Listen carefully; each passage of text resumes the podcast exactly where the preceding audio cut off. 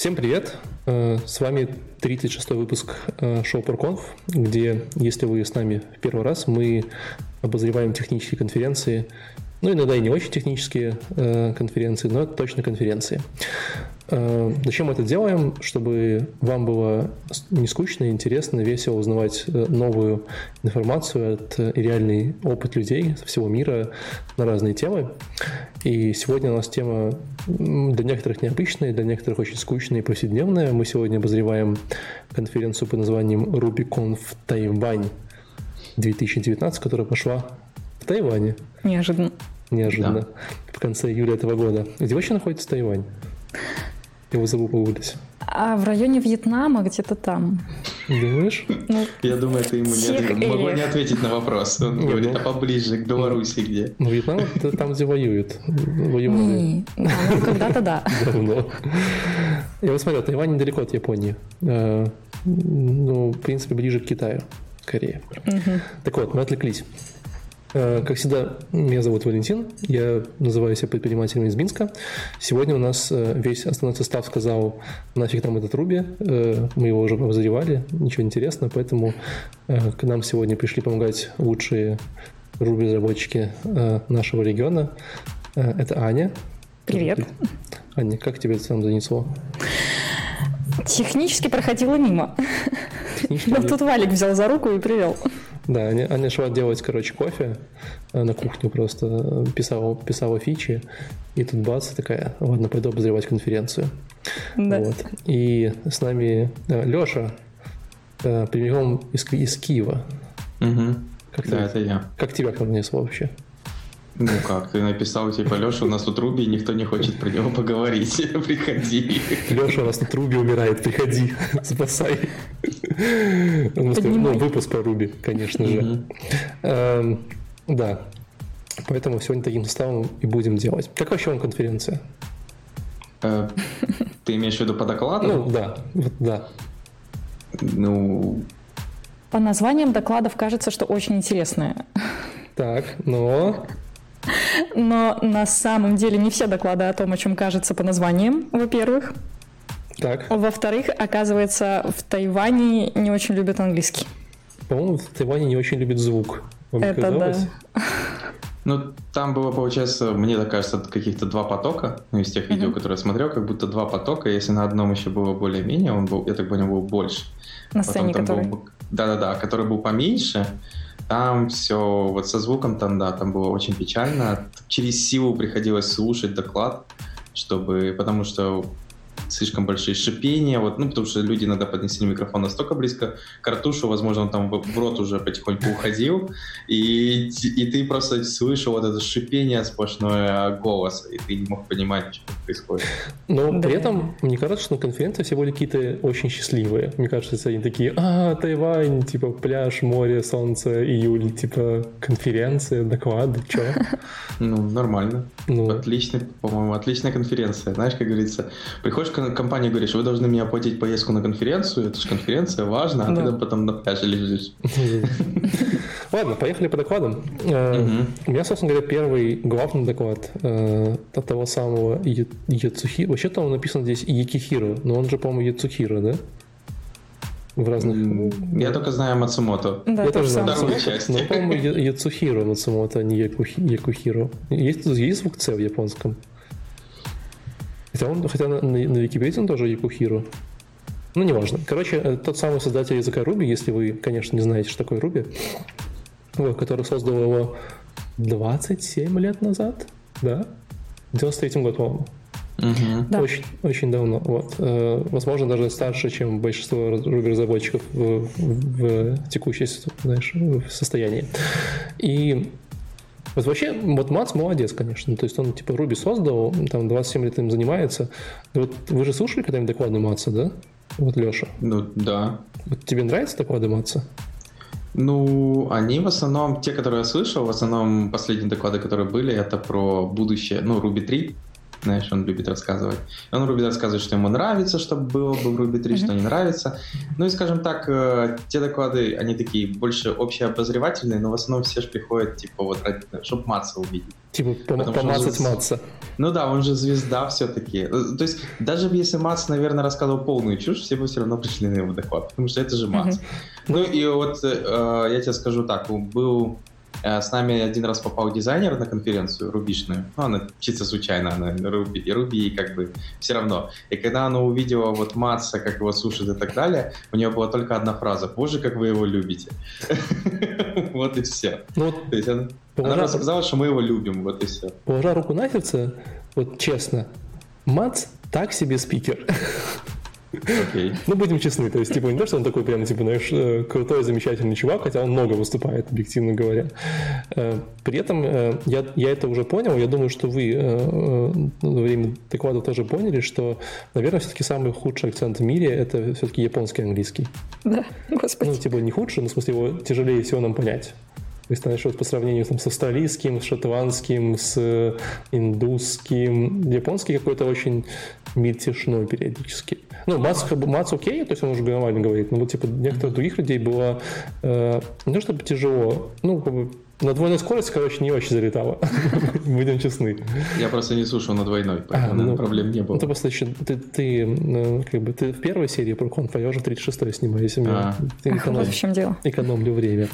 Вот. Но в целом при этом, э, э, как бы, э, я последний раз видел Мацу вживую в году 15 наверное, э, в Москве. Вот. И с тех пор прям Мац хорошо начал выступать, ну, прям лучше. Прям раньше, mm-hmm. раньше я подзасыпал, в этот раз даже были шутки.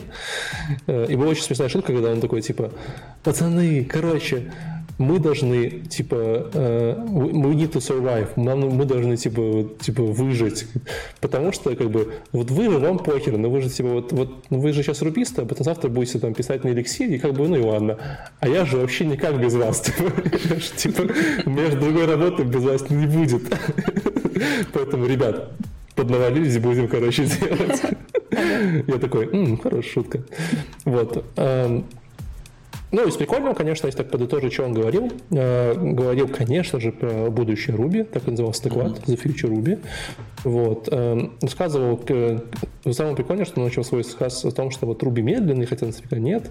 Вот. И, и все время и говорил про Твиттер. То есть, типа, кажется, mm-hmm. это Твиттер всех так обидел давно, что, то есть, комьюнити. Если вы не знали, что Твиттер в свое время был написан на Ruby на рельсах, потом сказали, что он медленный говно, и, и переписали на скалу. Он до сих пор на скале, интересно? Да, он до сих пор на скале. Ну да, вот. И, э, и все обиделись, потому что на самом деле, ну, нельзя так с, с, этот, с братанами поступать. А, кстати, это не только Масс, я заметил, на Rails Conf в этом году DHH тоже в своем докладе вспоминал про Twitter. Uh-huh. А, ну, потому что Твиттер же обидел не только Руби, он же на рельсу наехал в тот момент. Ну, да. а, и как бы он, э, ну, он дал понять, что типа это было некрасиво наезжать на Ruby on Rails и вообще такое, да, может он был тогда не быстрый, но как бы он помог все равно Твиттеру типа начать. И получается потом, как он говорит, башить вот эту технологию, фреймворк и так далее, что вот просто вам потом дальше не подошло, но это неправильно. Вот и все. Да. Поэтому не только Макс, э, как бы про Твиттер вспоминает DHH, тоже сказал, что Твиттер поступили некрасиво. Ну да, вот. Э, короче, что еще говорилось? Ну, то есть, что еще говорилось, что там была, была там э, Руби умирает, все плохо, в смысле, что все это бушит и ерунда. Вот. Ну и раньше начал говорить про какие фичи э, будут добавлены в язык. В принципе, если так типа подытоживать, то он очень много говорил про какие-то ускорения, да, про какие-то перформанс штуки, какие-то штуки они делаются, какие-то не делаются, там, там э, какие уже сделаны, Э, ну, конкретно вот он говорил про то, что сейчас релизили там MGT, э, какие с ними проблемы возникают и так далее, и так далее. Вот. Э, ну, тут как бы, не знаю, наверное, для тех, кто в теме ничего нового, а для тех, кто не в теме, то все равно ничего не поймет. Поэтому как бы это такая долгая история.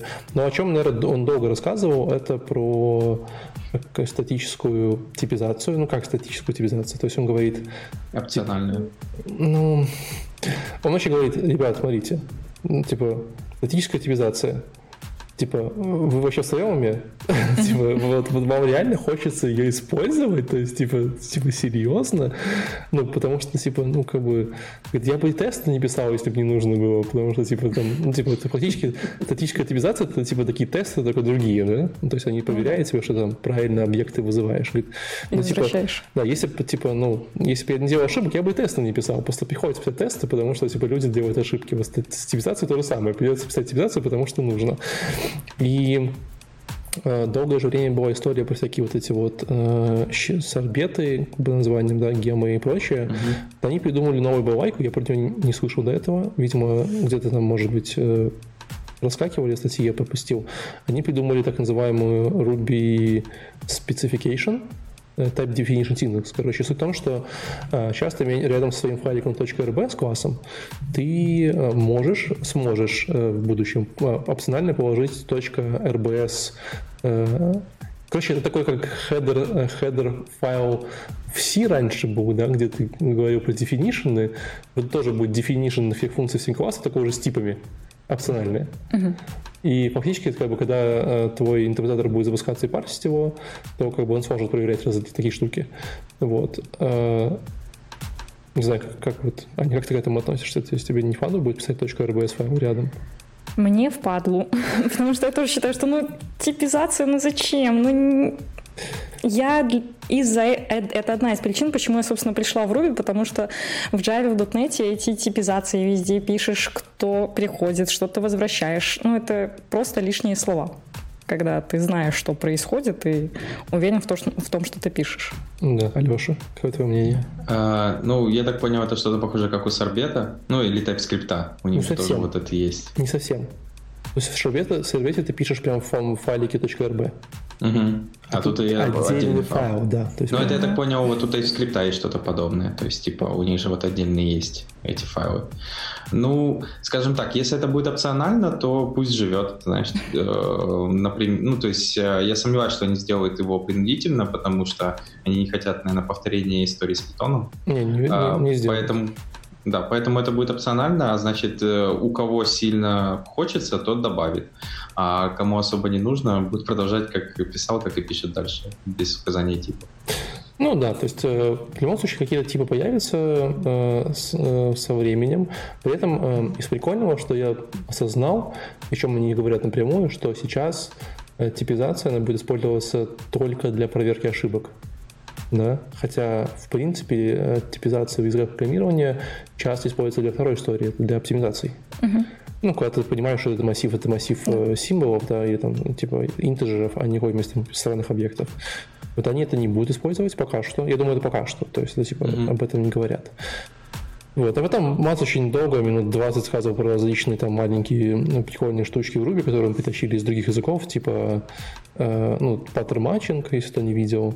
Да, кейс. Э, типа кейс на стероидах. Да, кейс на стероидах. Вот эти вот все истории с... Э, ты можешь не, не, не называть параметр, написать собачка 1, у тебя будет первый параметр по списку, mm-hmm. ну, в мапах и в таких там штуках прикольно. Э, и э, я не понял, это обсуждается или добавили, но он говорил про, типа, правое равно. Слышали такую историю? Нет. Ну, ты делаешь что-нибудь типа, знаешь, массив, там, .map, sort, reverse, там, не знаю, какой-нибудь select, там, вся история, а потом все это всю балайку, которую ты там через точки соединил, да, надо куда-то приравнять. И ты обычно эту переменную пишешь в начале, ну, типа, потом делаешь там ну, следующие строка и погнали. А тут, типа, идея, что ты, типа, пишешь равно больше, такая стрелочка, как хэшрокет, uh-huh. и, типа, приравниваешь вправо в переменную. Вот. Я такой, ну, непонятно. Ну, такое. Это знаешь, как из кофе скрипта или из этого, из ES, э, ну, типа там только функции объявлялись, или вот для нас бы это типа лямбды были. А ну, тут... да, да, да. Непонятно. Я, наде... да. я надеюсь, такие штуки постигнет участь того же пайпа. Или как оно там, вот это оператор, да, да. приняли, а потом откатили назад. Вот, по-моему, да, он об этом говорил, что как раз вот, типа, была такая идея, мы подумали такие, ну, наверное, нет. Вот. Короче, Ruby 3 э, выйдет в 2020 году, в декабре. Э, будет красивым, быстрым э, и сразу станет лучшим языком всего мира, побьет JavaScript. Вот, сказал Мац, что это его важные фантазии, но, наверное, нет. Вот. Ну, доклад интересный, э, на двойной скорости можно смотреть. Вот, э, по крайней мере, узнать, что Мац думает. Вообще он прикольный чувак, я его заметил. Вы замечаете, что Мац прикольный чувак? Пока что нет. Ну, смысл ну, прикольный в том, что он э, действительно как бы, ну, болеет своим делом. Угу. Это, как бы, и, знаешь, он прям там, а вот так они в, в, в F-Sharp там версии 3.4 пытались сделать такую штуку, типа у них там не зашло, их захейтили. То есть он знает много по разные языки программирования, разные фичи, разные релизы, и все время наблюдает за тем, что вот вокруг. Это прикольно. Это забавно. Не, ну это правильно, потому что часто кто-то там смотрит на другие языки, потому что там есть та или другая фича. Да. И получается, теперь можно сказать, у нас это тоже есть. Как ну, в чем проблема? Ну, мне кажется, не все создатели языков программирования такие. Ну, то есть, вот я уверен, что каком-нибудь там... Знаешь, как говорится, как это там, э, не специалисты, как то Стив Джобс говорил, хорошие типа, э, типа создают, гении воруют. Вот и все. Художники создают, гений воруют. Да, да, хорошие, ну... хорошие художники типа творят, а гений воруют.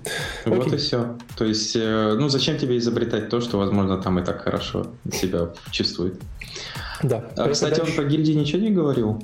Про гильдии говорил, что типа in progress, но я нифига про это не понимаю, и вот есть коуч сада, идите к нему, он все расскажет. То есть он как бы говорил, что... Он еще рассказывал много про параллельность, и как это больно, и как зачем это вообще не нужно, и что треды это вообще ерунда, mm-hmm. и вообще нужно использовать процессы и файберы, и еще он говорил про такую штуку под названием автофайберы. Э, это как эм, как-то что-то типа ну, это что-то типа, наверное, такого э, корутин э, в, в, в Go. Угу. Uh Вот, ну, типа грин-треды, получается, грин-треды? Ну да, скорее что-то такое, что позволит тебе бежать э, IO э, локов, то есть что-то uh такое. Э, но он об этом как-то говорил, так типа, ну, что-то мы делаем, там что-то будет, наверное, там, типа, классные штуки, вот, там, может, завезут, может, не завезут. И вообще у нас еще есть целый год, поэтому тут подумаем, что вся эта история программистов, типа, у нас же релиз еще целый год. Типа, Окей. Непонятно. Ну, потому что вот, я думаю, если гильдии появятся, то будет одна из таких интересных штук, что уже не будут тыкать в MRI и говорить, ну, вот же там гил, все блокирует, а ты будешь говорить, ну окей, у нас есть гильдии, давайте сейчас все сделаем плохо, но быстро. Ну, видишь, гил как бы, э, гил гилом, по факту же все равно в, э, для веба, для лисы часто это не так уже прям типа и важно. Ну, важно, но не то, что прям сильно. Вот. Э, а вот для некоторых других проектов это важно. Мы потом про это отдельно поговорим. Угу. В общем, Мац, солнце, веселье, поехали дальше. Леша, ты следующий. Да. А, следующий доклад я смотрел, это... Я, кстати, его посмотрел два раза, потому что до этого я еще про него добавлял, рассказывал в РВПоде. И мы это... с тобой его обсуждали, да? Да-да-да. Самуэль Вильямс э, «The Journey to One Million». То есть... Долларов, о чем доклад? Здесь. Да. О чем доклад? То есть в основном э, автор рассказывает, что вот э, типа мы ждем третий Руби, а давайте подумаем, что же нас ждет в четвертом Руби. То есть, э, что мы ожидаем? Что вот Ruby э, четвертый, если Ruby третий должен быть там в три раза быстрее, чем второй, то, понятное дело, четвертый Ruby ожидается, что он будет там быстрее, чем C, то есть у него будет э, Artificial Intelligent оператор внутри, у него mm-hmm. будет иммутабельное все вокруг, у него будет микросервисы, они внутри виртуальной машины работать, ну и он будет работать в браузере без проблем. То есть вообще браузер будет содержать в себе Ruby. То есть в реальности, ну это, это шутка, если что, была. Вдруг это просто секретные планы НАТО. Да-да-да, да, потому что четвертый, тут третий непонятно когда, так четвертый еще надо дожить. А, но в реальности он рассказывал про такую штуку, то есть есть конкурентность, есть параллелизм, и что параллелизм это достаточно сложная вещь, эм, особенно с ней работать. То есть это не только связано с Ruby, это вообще. И получается, он объяснял в своем докладе, что вот в Ruby есть треды и Fiber. И треды, к сожалению, достаточно такая э, неудобная штука, то есть она э, потребляет достаточно много ресурсов, э, в каких ну, то есть в многих языках она там работает на основе системных э, каких-то вызовов и библиотек, что тоже достаточно трудно затратно. Тем более э, расширять их, ну, ты не можешь до бесконечности, то есть есть какой-то лимит, в который ты все равно упрешься на системе, и больше тебе просто процессу не позволит там создать этих трейдов или, или ну, внутри этого процесса. Вот. И дальше автор, понятное дело, начал рассказывать про такие вещи, как файберы, что благодаря им можно достиг, достигнуть. То есть э, дальше, скажем так, это такое сравнение, назовем э, веб-серверов, там есть Puma, которая используется внутри тредовая модель, и есть Falcon, которая использует Fiber модель именно для работы с N количеством подключений, HTTP подключений.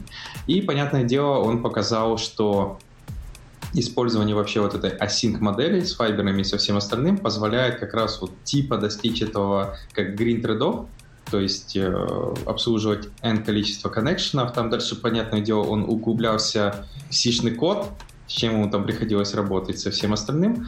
Но в конце вот он подвел типа показал демку, которая, понятное дело, э, как всегда на презентациях сработала не сразу, uh-huh. но в любом случае он показал, что он достиг одного миллиона коннекшенов там на одной машине без проблем, э, используя Ruby и вот это Fiber модель с async.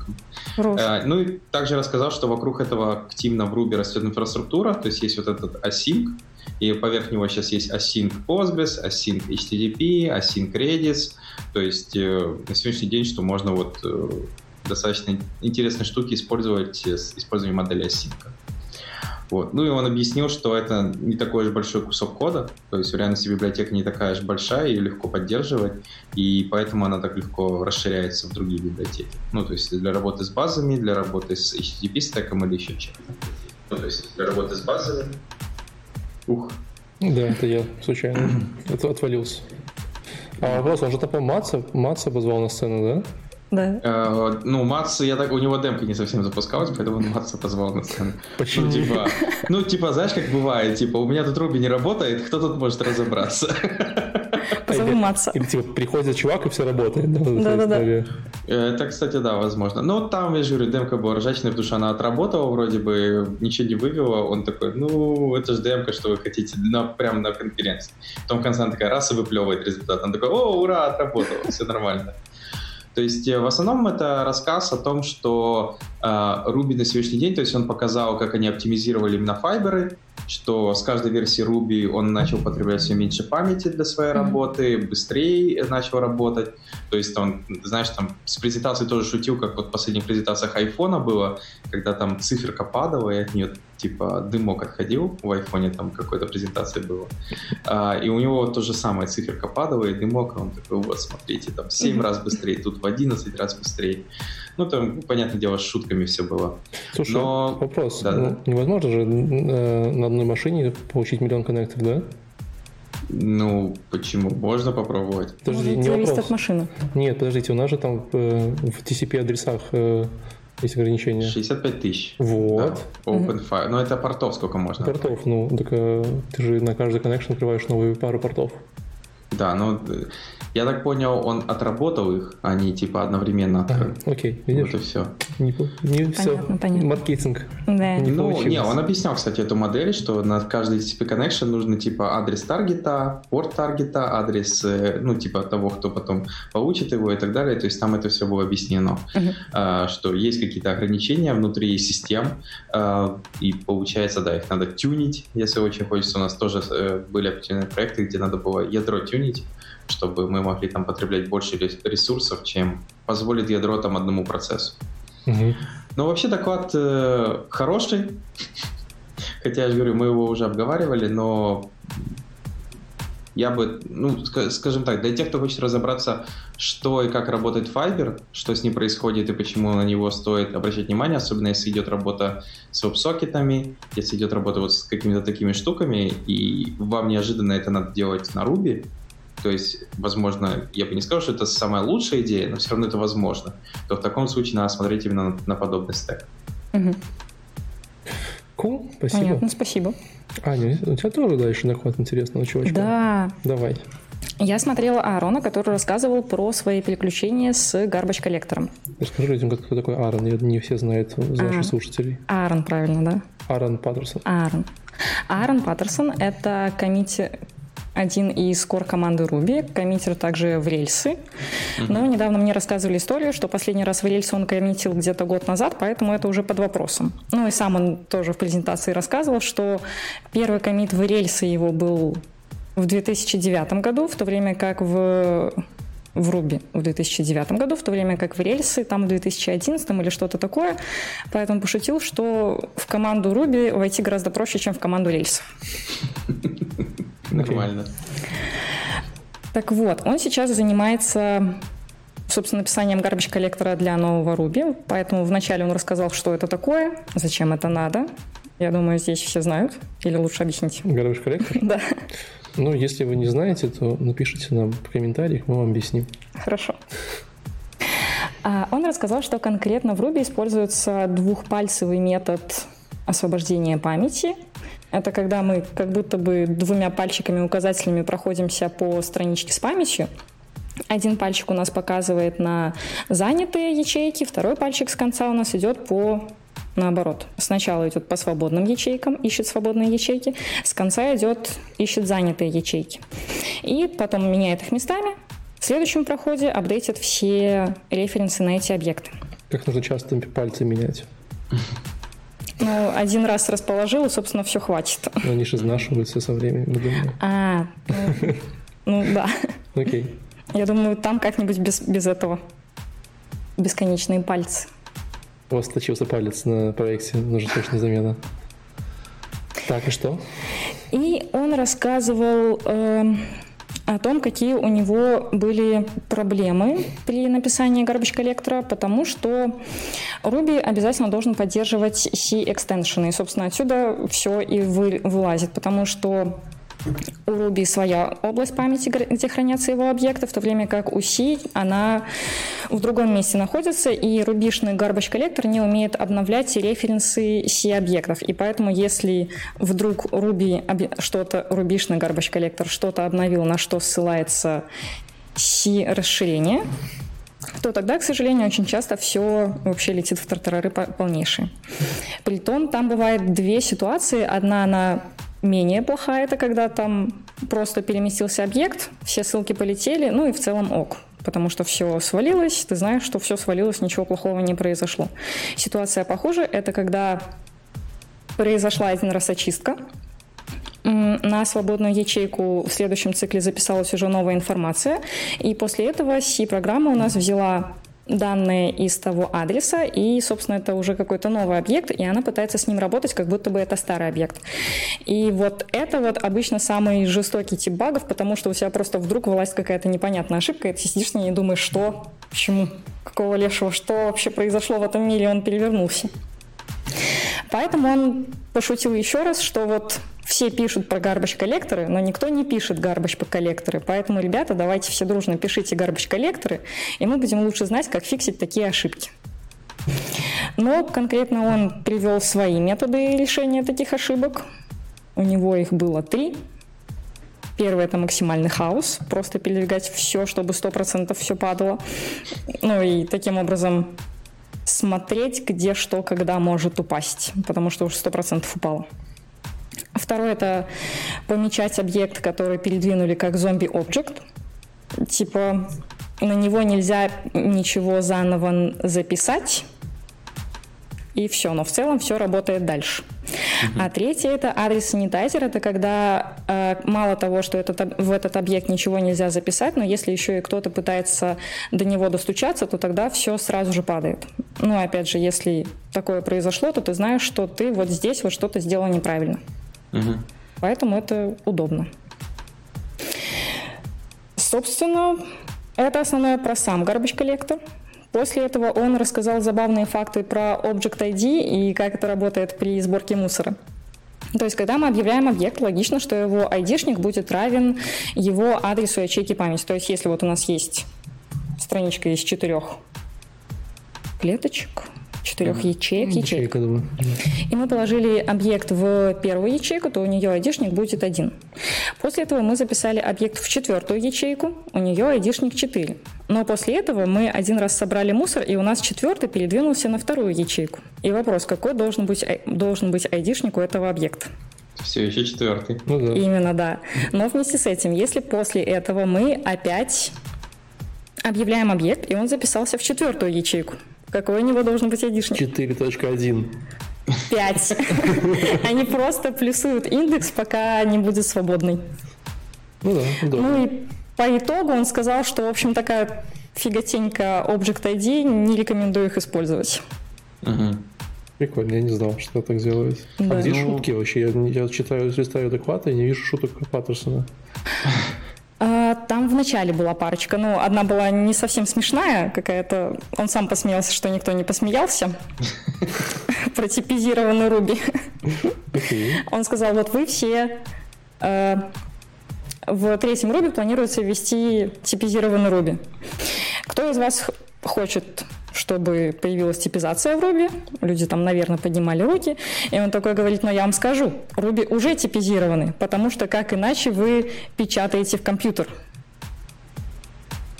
Я понял, type, типа а, печатать. Да, да. да. Ну... Это вот, да, это получается, надо, учитывая, где конференция проходила, и native спикеров, наверное, немного, ну, они да. не смогли вот этот, как это называется, пан, ну, типа, когда вот шутят над словом.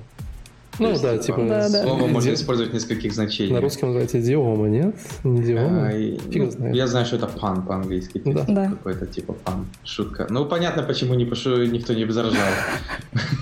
Ну и Паттерсон такой стоит и... Ну, смешно же, ну посмейтесь, пожалуйста.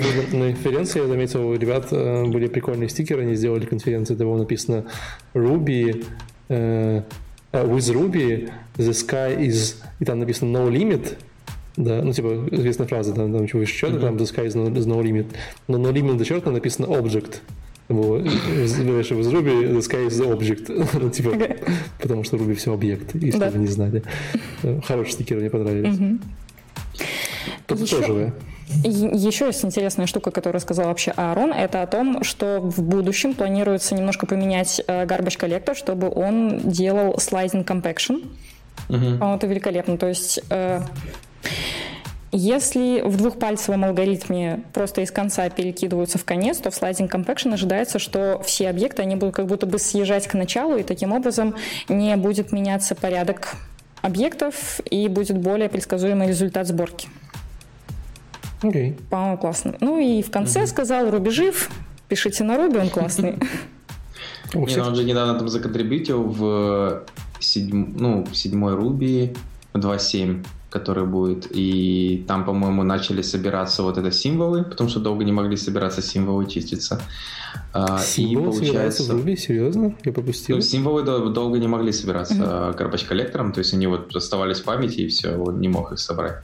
А теперь же вот не, не так, вот не помню с какой версии, уже собирается, то есть работает. А, я просто, знаешь, всегда на последнем стабильной версии Ruby, поэтому я уже там не помню, какой, с какой что началось. Стабильно это 1.9.3? Нет, стабильно это 2, 6, 4 или что там было? Mm-hmm. Какая-то такая. Сейчас 2.7 только превью 2 что-то вышло, поэтому пока я не готов еще переходить на 2.7. Но, кстати, в 2.7 добавили GC Compact, а, там же тоже вот этот garbage коллектор, чтобы он мог... Сейчас а, же проблема еще в Ruby, и поскольку все равно люди стараются, пишут много тредовый или там Fiber код, ну то есть всякая Puma, еще что-то, то, к сожалению, процесс Ruby, он распухает, и у него начинает проблема, типа, что он сжирает какое-то количество памяти и не может ее вернуть э, в системе. То есть, кстати, этим страдает не только Ruby, даже тот же самый какой-нибудь Docker, э, прекрасно, Docker процесс страдает такими же проблемами. То есть он может съесть какой-то набор памяти и потом его не отпускать, ну mm-hmm. вот не может и все. Когда То вы есть ты, ты видишь процесс, в докере, он... то...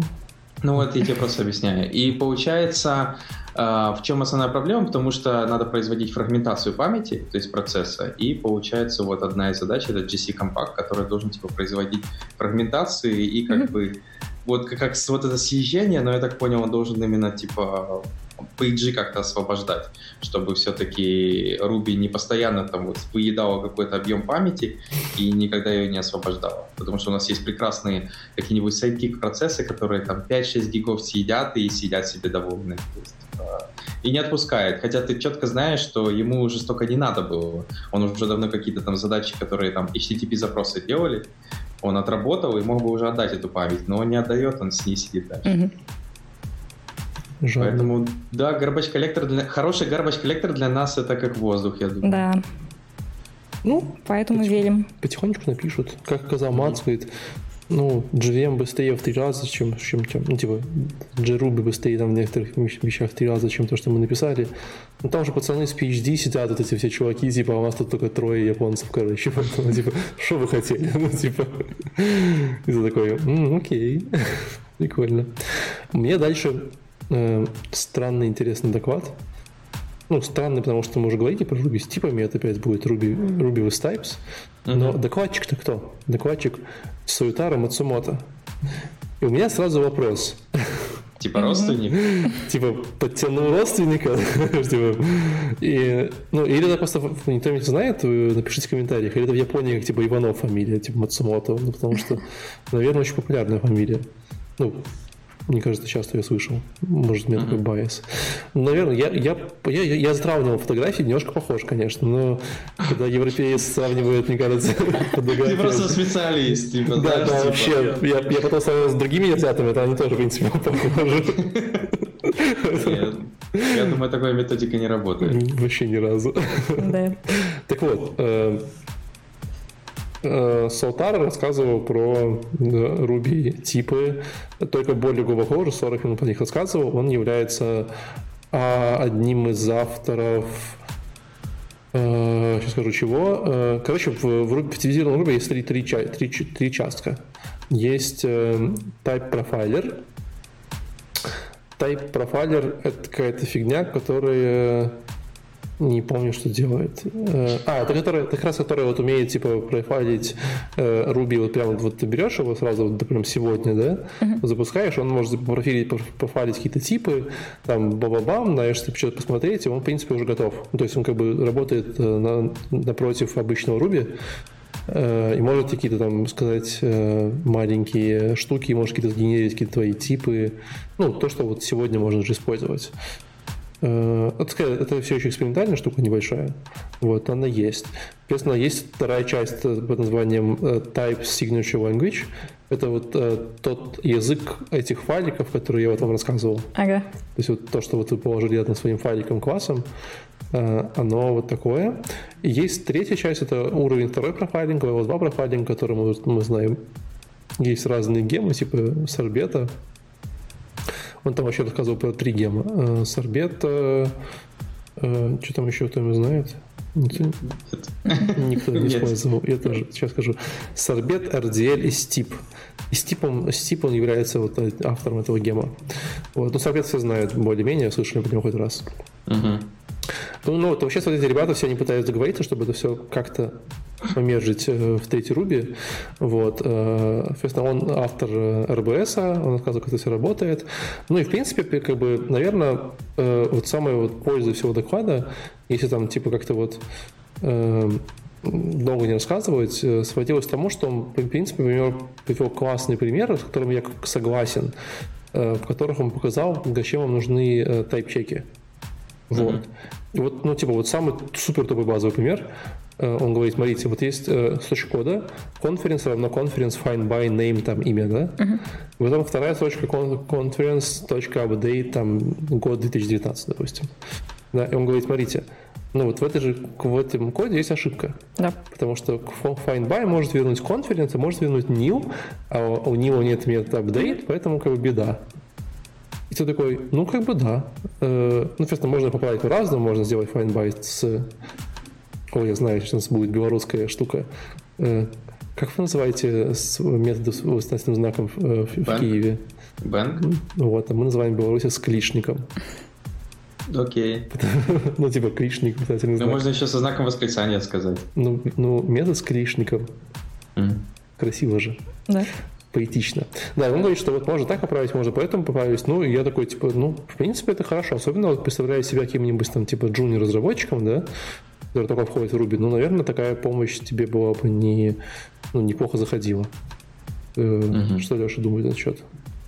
Ну, возможно. Но у нас на это просто есть линтеры, знаешь. Они есть... не все умеют ловить. Да, это понятное дело. То есть линтеры, они достаточно ограничены, потому что некоторые из них просто не могут выполнить код. А, и там проверить. Ну, хотя и типизированно, наверное, не сильно может выполнить код. То есть AST-парсер, то есть парсим код в дерево и проверяем, а, или подожди, или он должен все-таки выполнять код?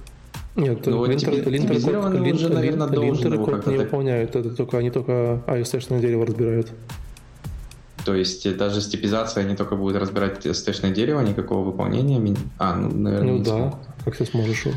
Ну тогда, да, это линтер, линтер на стероидах будет просто, то есть э, с дополнительными проверками. Ну да, вот у Робокопа есть такая проблема, э, что вот он там ругается, есть там методы с find by бла-бла-бла underscore ID. Он говорит, в Active Record есть find by, типа перепиши, пожалуйста, а потом идешь, это не Active Record класс, это просто какой-то наш класс с каким-то таким методом. И Ага. приходится Робокопу говорить, пожалуйста, пропусти, ну, типа, скипни это, потому что это как бы... о, Ну, и люди, понятно, говорят, ну, мы же не знаем, Active Record это или не Active Record. Мы распарсили дерево и увидели. Да, Поэтому- ну, кстати, э, для тех, кто не знает, Робокоп это такой ли- линтер для Ruby, э, чтобы тоже не, не путались. Ну, просто вот, э, я думаю, типизация это такой еще попытка добавить еще линтинга. То есть ты просто описываешь еще больше, там, говоришь, что функция получает и отдает, там, получает integer, number, точнее, а э, возвращает string, и получается где-то на выходе ее там другой разработчик начал использовать неправильно, и вот линтер начинает ругаться, говорит, к сожалению, ты ожидаешь тут, что вернется там number, а вернется строка. Пожалуйста, перепиши свой код. Разве что как-то так. Ну, как бы при этом я бы сказал, что для меня скорее стало не то чтобы откровением, но хорошим пунктом копилку э, статической стабилизации это работа с нивами, да? Вот. Ну, то есть не то, что там прям типа перевесила всю чашу, знаешь, и всю лень, вот, но при этом э, писать э, станет проще. А еще я подсмотрел охерительную задачку, короче, типа на собеседование. Короче, делюсь с вами. Э, возможно, когда-нибудь э, скоро поэкспериментирую. Ну, приходит тебе чувак, ты говоришь, чувак, можешь написать мне Фибоначчи? Да? Ну, Фибоначчи вроде ок. Мгм. Ну, типа, там, декурсивный способ, не декурсивный, все классно. А потом ты говоришь, слушай, а можешь мне, типа, этот Фибоначчи так, чтобы он принимал еще, типа, еще и строки и отдавал тоже строки? То есть, если, типа, ты возвращаешь, там, типа, О, принимаешь хорош. строку 3, 3, да, то он тебе возвращает, там, допустим, там, что 5, 5, да, и вот такая история. И я такой, Интересно. и я такой, «М, это отличная задача на собеседование, мне кажется. То есть, или Так, а строки, или числа. Но получается, строка может быть и невалидная, да? Это надо тоже не забыть. Ну, много чего можно накрутить, да, строка может быть невалидная, там, как это правильно реализовывать. И я такой, Отличная задача. это отличная задача на собеседование, прям хорошая. То есть, это знакомая себе Фибоначчи, только в очень прикольном виде. Э, Я... Он прикрутит какой-то линтер и скажет, типа, нет, данная функция не принимает строки. Типа того. В общем, э, такой вот э, овервью доклада, если вы интересуетесь э, типами в Ruby статическими, посмотрите, это прям вот edge, э, э, знаешь, там вот, вот прям bleeding edge информация о том, что скоро будет. Вот. А, ну, кратенько я вам все рассказал. А, Дальше. Хорошо. Леш? Да. Дальше у меня был доклад, э, который рассказывает про Suit, ну, называется он Suit Up for Frontend and Backend Development. Э, Я не смогу правильно выговорить, кто рассказывает. Се Чинг Хо. Сачин Хо. Се- А у тебя хорошо получается. Я читаю вас уже три, месяца китайскую книжку. Русском. Ну, скажем так, да, трудность этого доклада была в том, что он был не на английском.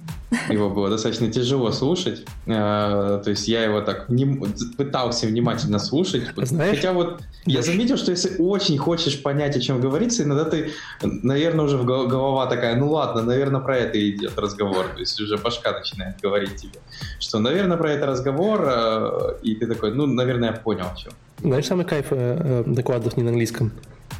Что на одинарной скорости, что на двойной ничего не меняется. А, не, ну я не ускорял его, но мне как бы не помогало никак. А, вот хорошо есть слайды, они как бы на английском, это очень сильно помогало, я хотя бы не терял цепочку, о чем идет разговор.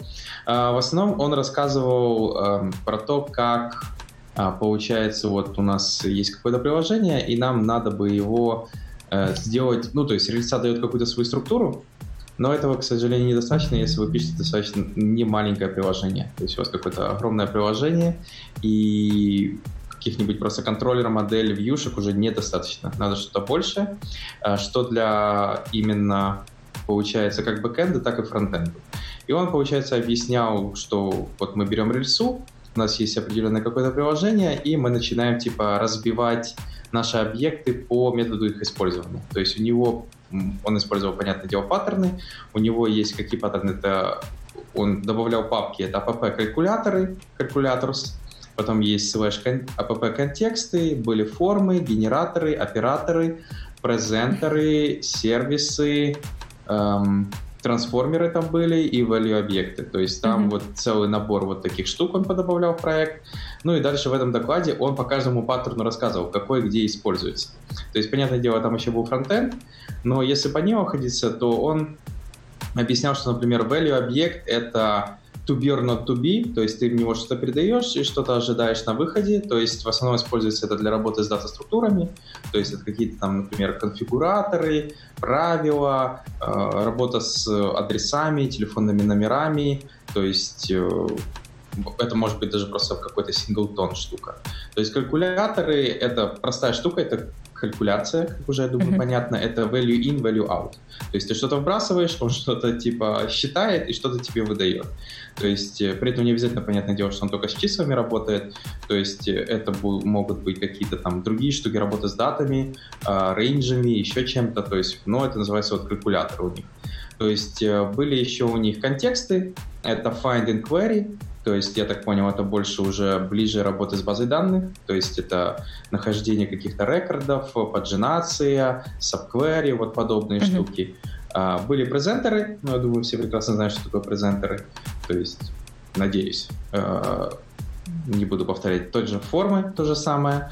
А, форма — это у него сразу такой объект, который содержит в себе и валидацию, и presentation level есть и то, и другое. То есть внутри формы объекта ты можешь писать, а, то есть вместо того, чтобы использовать Active Record валидацию, ты используешь форму для валидации.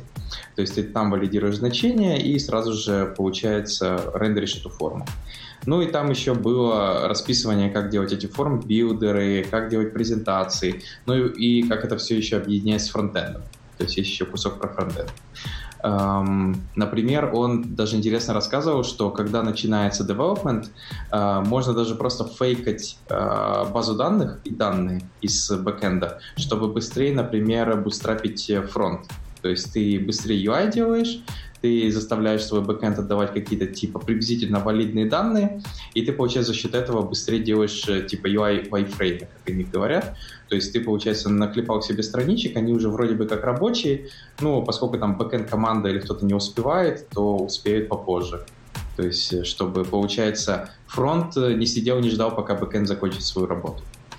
То есть у него там был целый список чего, ну, все, что можно делать. То есть, я так понял, написал он, возможно, у него или одно большое, или несколько больших приложений, где он рассказывал про вот эти все паттерны, которые они используют. Э, для фронтенда там не было чего-то такого, типа новый фреймворк или что-то такое. У него там было просто банально вот для вхождения на api мы юзаем Axios, такую библиотеку. Я думаю, все ее слышали хотя бы, это Axios.js. А, это вот jQuery сейчас все выпиливают и часто говорят, окей, как будем ходить на бэкэнд, вот берут Axios. А, там React, Redux, ну, я думаю, это типа где-то в 30% случаев все прекрасно знают, как это и что работает. А, ну, остальные 60% у них или Angular, или Vue.js, вот что такое. Вот. И все, то есть он рассказывает эту всю структуру, как с этим всем работать, зачем все эти объекты, как с ними жить, как они между собой там, возможно, общаются. И вот весь такой доклад был про это. То есть презентация была прикольная, в основном она мне помогала понять, о чем идет разговор, потому что да, докладчик на своем родном языке рассказывал, и это было немножко... Ну, я бы не скажу, что сложно слушать, просто ты для тебя это как бы радио, которое типа фоновый шум создает, mm-hmm. вот и все. Слушай, ну получилось в конце трейлблейда собрать или не получилось? Э, ну, это что-то вот свое, знаешь, типа. Свой. Ну да, это свой небольшой велосипед такой, знаешь, то есть... Но у него очень интересно было там разные подходы, например, что у него build first, combine later, то есть типа, что там каждая операция, как должна выполняться, как оно все делается, как... Что ты... Ну вот оно похоже на Trailblazer, потому что он тоже рассказывал, как надо дефинить свой workflow, что у тебя вот есть там payment какая-то штука, payment, ага, тебе, значит, нужна payment form, потом payment сервис объект, потом, возможно, форма для апдейта кредитки или что-то такое, инвойсинг система, ну, то есть он все это вот это объяснял. А, поэтому оно, наверное, прикольно для тех, кто вот, э, как ты говоришь, они уже вошли в Ruby on Rails, там немного прозработали и поняли, что вот, вот теперь уже Ruby on Rails маловато, им не хватает э, костяка, как вот э, писать уже что-то посерьезнее.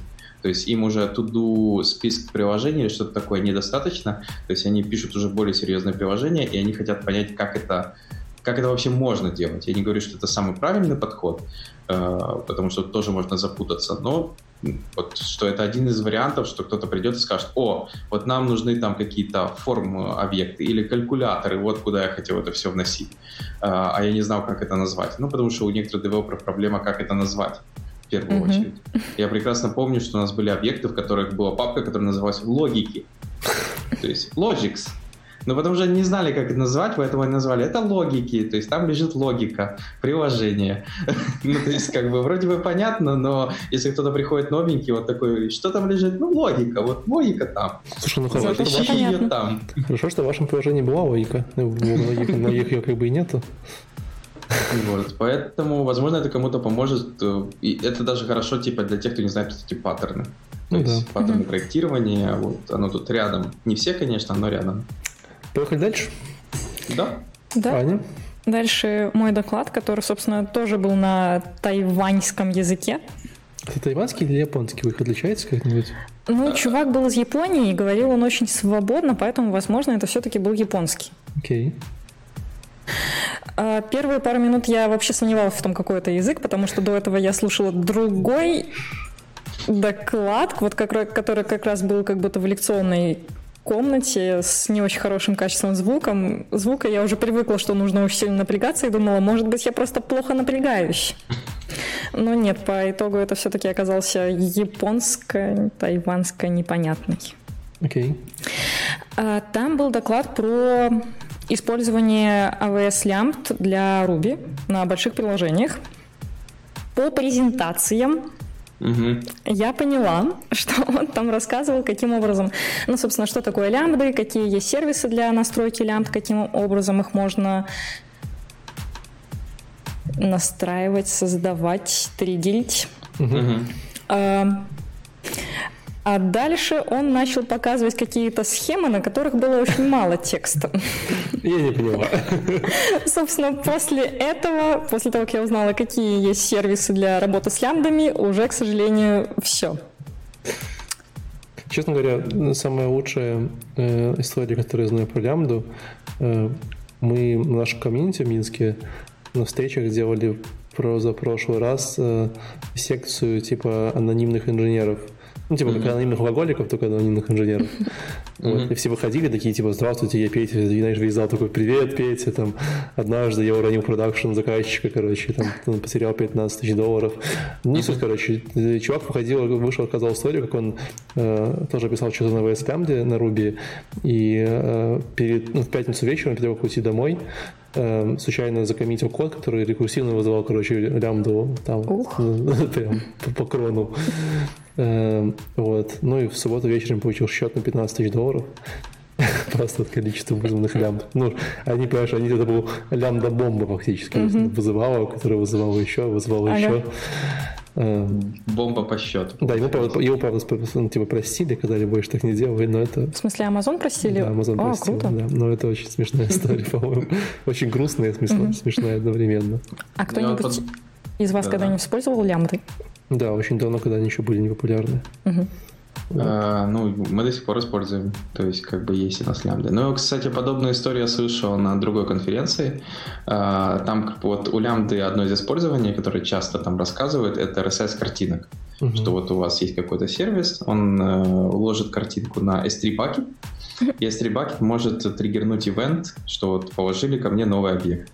Этот ивент триггерит лямбду, лямбда идет, ну, запускается, идет по этому ивенту, забирает эту картинку, ресайзит ее и уложит назад в этот S3 уже там заресайзенную версию. И опять же, ну, в основном те, кто показывает примеры, они берут отдельный бакет, куда ложат оригинальные картинки, и это лямбда ложит в другой бакет. Ну, люди думают, зачем такое это, положим в тот же бакет. И получается, поскольку ивент на mm-hmm. положили новый объект, происходит такая же история, то есть лямбда ложит этот объект, получает новый ивент, и опять вот зацикленно вот так сидит и одну и ту же картинку Я представил, знаешь, что история, то есть они все время, допустим, уменьшали размер в два раза.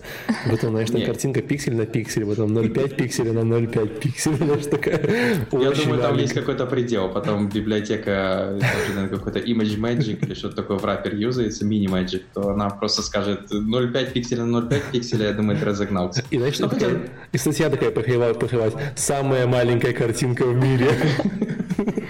Вот. И там тоже рассказывали про эти счета. Ну, то есть, видишь, то есть многие интересуются лямбдой, но она, как знаешь, эм, э, я вот заметил, что сейчас вот серверлесс лямбда, она, как знаешь, секс у подростков. То есть все о ней говорят, mm-hmm. типа кто-то, возможно, где-то юзает, но в реальности непонятно, у кого она есть. Вот. И вот тут то же самое. А, лямбда у нас есть, и там, кстати, гоняется, ну, у нас она такая, знаешь, э, есть немножко на питоне, есть немножко на руби, есть на JavaScript и есть на Go. Что могли, короче, просто типа, Да, вот что могли, то и делать, называется. Ну, в основном э, на Ruby вот у нас есть четко лямбда, она даже в open source, по-моему, лежит. Да, она лежит в open source, это которая реньюет э, wildcard сертификат LS Encrypt. Ой, да ладно, кроном уже могли сделать что-то. Э, тут другая проблема была, понимаешь, был какой-то домен, и надо было, типа, на него э, получать сертификат wildcard, но серверы, которые используют этот домен, они разные, их много, то есть они в разных проектах. То есть это специально для R&D и development есть какой-то домен, где вы юзают разные команды и там на него что-то закидывают. Mm-hmm. И получается нужен был wildcard сертификат, вот один. То есть если, окей, какой-то команде его поручить, потом надо этой команде сказать, поделитесь, пожалуйста, как-то этим wildcard сертификатом. Тем более на wildcard там же не так просто получить. Да, там сложно там сложно. Но там есть процесс через э, DNS. DNS да. То есть ты можешь DNS прописывать рекорды и получить этот сертификат. И вот эта лямбда, она что умела, она крон задачи была, ну, крон имеется в виду внутри лям, то есть там есть CloudWatch ивенты, она запускалась раз в сутки, и она, типа, создавала новый сертификат, если он есть, она проверяла, что он не заэкспарился, если он заэкспарился, она пересоздавала и ложила на S3 бакет. А другие системы просто ходили и забирали с S3 бакета новый сертификат. Вот, вот такая задача, и там как раз этим занимался Руби. То есть Руби как mm-hmm. запускался, был готов вот этот гем, а, который вот проверял все, что требуется, ходил куда надо, и потом скидывал это в S3 баки. А, Сложно у вас там.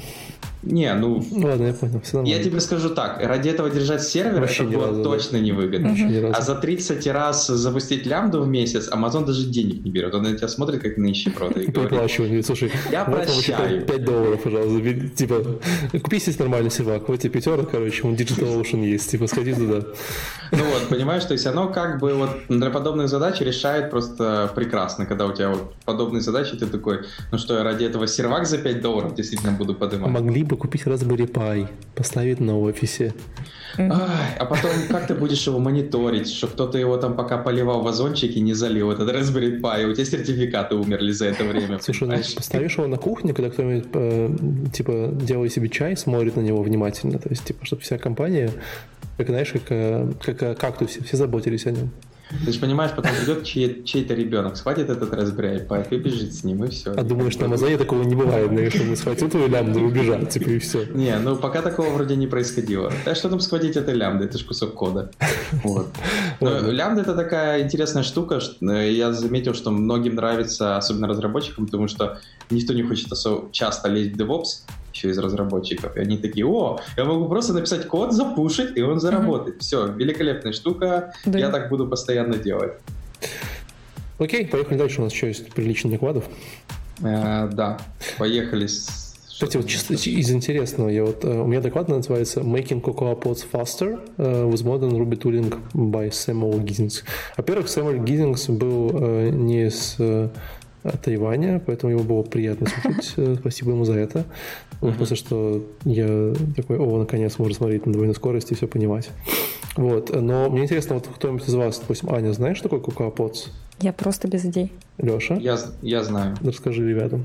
CocoaPods — это dependency система, написанная на Ruby, но она используется для iOS, iOS и Mac OS Development. Да. Проблема в том, что у macOS и iOS девелоперов, к, сожалению, нет нормальной dependency системы. То есть библиотеки mm-hmm. они до этого э, по-суровому, ну, то есть у них даже ни Maven, ничего такого не было, как в Java. Они просто их качали, клали где-то в папочку, линковали, вот мучились они все.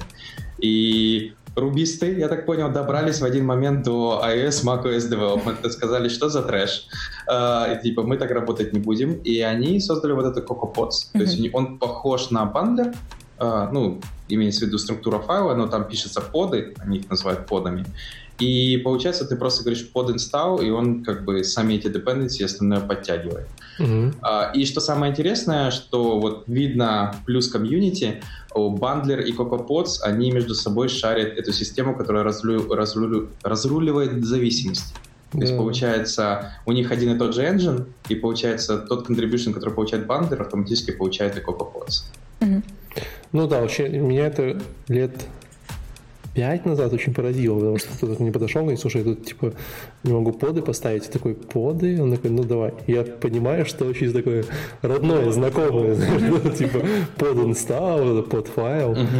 И, ну да, то есть если вы не знали, то люди, которые занимаются разработкой, они как бы активно используют Ruby в качестве вот dependency утилиты для всего. И вот, собственно говоря, один из э, там, разработчиков рассказывал, как они э, страдают, потому что он говорит, типа, ну вот есть ваш бандер, вы думаете, что он такой крутой. Говорит, бандер ерунда. Ну, потому что что он там, типа, ну, пошел, э, что-то скачал, что-то, типа, порешал какие-то зависимости, что-то положил, конец.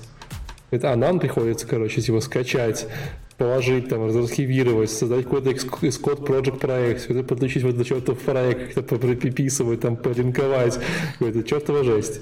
И, ну, понятно, что там, короче, все мало работает, очень медленно работает у них. Говорю, что, типа, раньше ты вот запускаешь любой под стал, это, там, типа, на моем MacBook Pro 2016 года с топовой конфигурацией, типа, 3,5 минуты. Uh-huh. Вот, ну, типа просто всегда очень медленно. Uh-huh. И, короче, достало, и они решили посмотреть, как, короче, как работает, что работает, э, как сделать все быстрее. И он очень долго и упорно рассказывает про различные типы профайлеров. Э, э, в свое время очень классно рассказывал про это Аарон Паттерсон. Я бы советовал, кстати, вот пойти посмотреть на него доклад. Там, по-моему, в прошлом году ездил с этим докладом, катался там про разные профайлеры, про tracing профайлеры, про sample профайлеры, там разные-разные-разные. Тут, в принципе, то же самое, только с другой стороны. Uh-huh. Вот. Э, ну и, короче, подытоживая, там, опять же, я долго не хочу тут э, все, все, все встревать, они все сделали сильно быстрее. Вот. Э, сильно не сказал сколько, но типа стало лучше. При этом они еще придумали такую историю под, э, под названием частичный инсталл. То есть раньше они типа все время делали полный, сейчас они типа запускают, они проверяют diff и делают частично. Если раньше mm-hmm. это работало все время 3,5 минуты, то теперь это работает там, 10 секунд. Ну, инкремент, я так понял. Ну, да, да, типа, да, инкремент. Ну, он назывался почему-то все-таки partial, а не инкремент, что странно. Вот. Эм, при этом они открыли для себя мемоизацию, Угу. Сказали, нам это очень не помогло. Я такой, так, где вы были раньше? Интересный вопрос. Ну, вы знаете самую прикольную проблему мемоизации, да? Э, ну, инвалидация?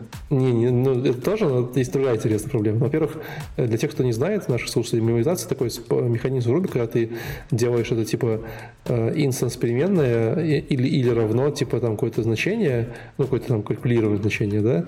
И, соответственно, когда ты вызываешь метод первый раз, оно тебе его э, высчитывает, вкладывает переменную, а когда ты вызываешь делаешь его второй раз, то он типа сразу берет его с переменной и обратно вызывает, ну, отдает. То есть таким образом такое кэш, локальное кэширование на уровне э, функции, назовем так. Вот.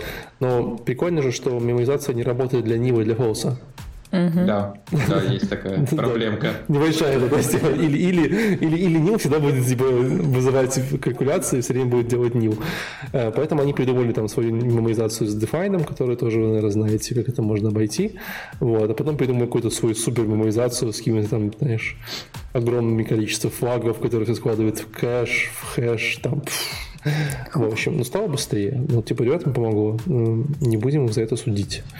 Вот. Ты, кстати, знаешь, что вот это pipe pipe равно, ну, мемоизация вот эта штука, она ж не thread. То есть, получается, если ты пишешь thread код, то, получается, тебе приходится от такой штуки отказываться. Я не пишу thread safe.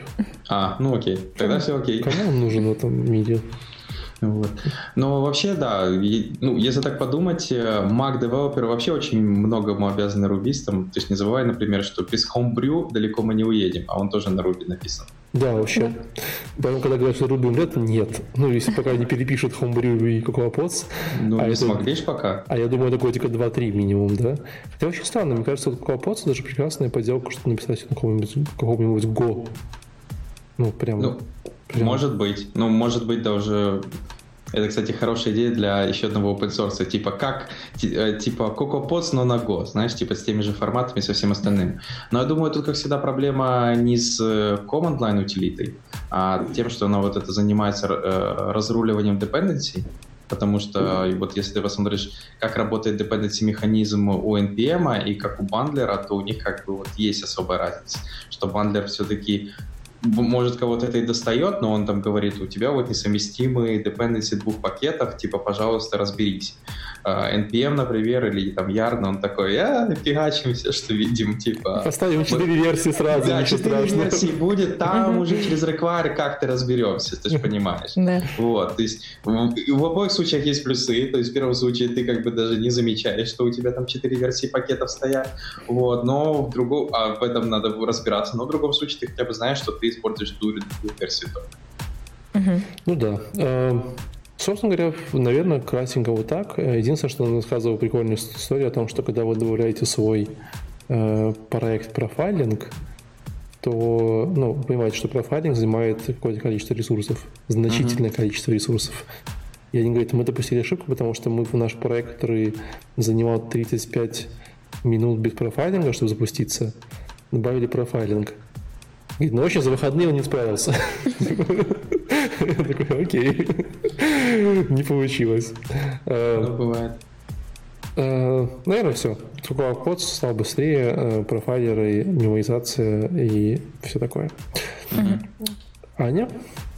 У меня был доклад про Руби, как будто бы это 1995 Матиаса Кархонена. Кстати, тоже европеец. Вот тут я отдохнула. Было приятно. Как вы думаете, о чем был этот доклад? 95-й год. Запускал Да. первую версию Ruby. Откуда ты знаешь? Я угадал. Наверное, Просто Валик прав, он запускал первую паблик-версию Ruby, потому что он подумал, что много времени прошло, а что будет, если я попробую запустить?